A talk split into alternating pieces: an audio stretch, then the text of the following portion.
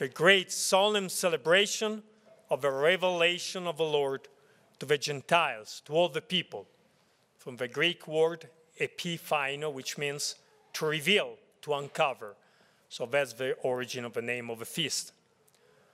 And the Gospel of Matthew is very interesting because in the two chapters that he dedicates, that Matthew dedicates to the infancy of the, of the Lord, he has the very first, the first chapter is all on David, the Davidic origin of Jesus.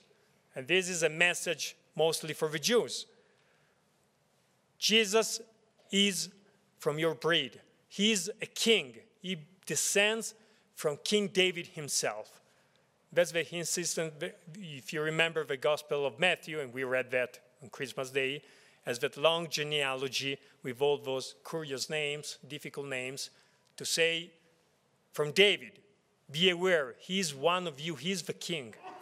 But then, chapter 2, kind of opened up a completely new scene and says, it is not only the king of Jews, but he's made, he's, he was born, Jesus was born to reign over all the people, all the peoples of earth, the Gentiles. And for us, it's a little bit difficult to realize the importance of these two groups of people, Jews and Gentiles. But as we were just read in Paul, and in the letters of Paul is very often, is very frequent, Jews and Gentiles, they're like oil and, oil and water. That's the, the thing. Meaning, in the ancient time, at the time of Jesus, there was no way that a Gentile could mix with a Jew.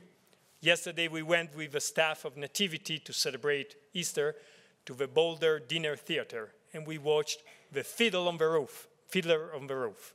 Amazing story, maybe you're familiar with that.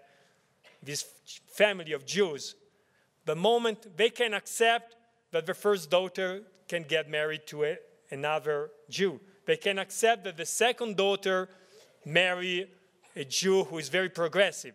But when the third daughter wants to get married to a Gentile, that's the problem. The poor father cannot take it to say that still at the time like today that impossible unity between the Jews and the Gentiles is something that only God can make because it's impossible for man.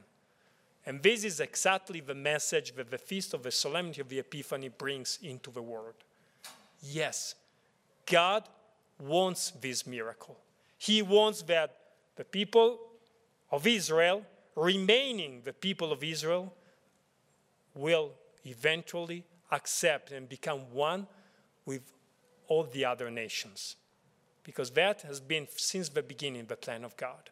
Since the beginning, He chose the people of Israel to be a sign and a kind of a preparation for all the people of the earth to see, to acknowledge the revelation of the Son of God. One example, we just read from the book of prophet Isaiah, the first reading, this beautiful image that one day all the glory of the world will come to Jerusalem. And we have this beautiful description of precious gems, of wealth, and the dromedaries and camels and whatever kings. That's the reason why we have in the nativity scene of that animal and the kings. Yes, it's true because from a revelation to Israel, to the prophet Isaiah, slowly it happened that some wise men, those kings at the time of Jesus, they realized that that sign in the sky, the star, those prophecies of old, they were pointing towards an event that was unique in history the birth of Jesus. They left their country and they set on the journey and they finally arrived in Bethlehem.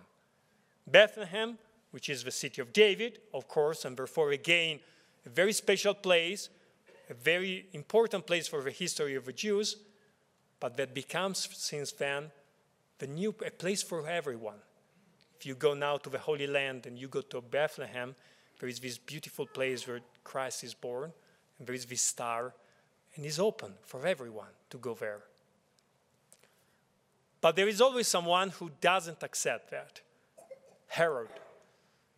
It's curious that in this gospel we have two kind of Gentiles. There are the Gentiles that see and accept the Lord, and there are the Gentiles who instead refuse him. The first one, the Magi, the kings, wise people who accept to bet on that revelation and begin a journey. A difficult journey, a hard journey, but they rejoice in seeing the Lord. And then you have Herod, which represents mostly the Roman power, the political power, the power of those who are not in favor of another king to rule over all, and he is fearful. Awe and desire for a deeper knowledge is, is what moves the Magi. Fear, fear of losing power, is what drives Herod to do the horrible things that he did. We want to learn and be like the Magi. We set on our journey. We belong, we are all Gentiles. I don't know, maybe there is a few converted Jews amongst us, but most of all, I guess we are all people who have been blessed with revelation. We are welcome. Welcome to the nativity scene.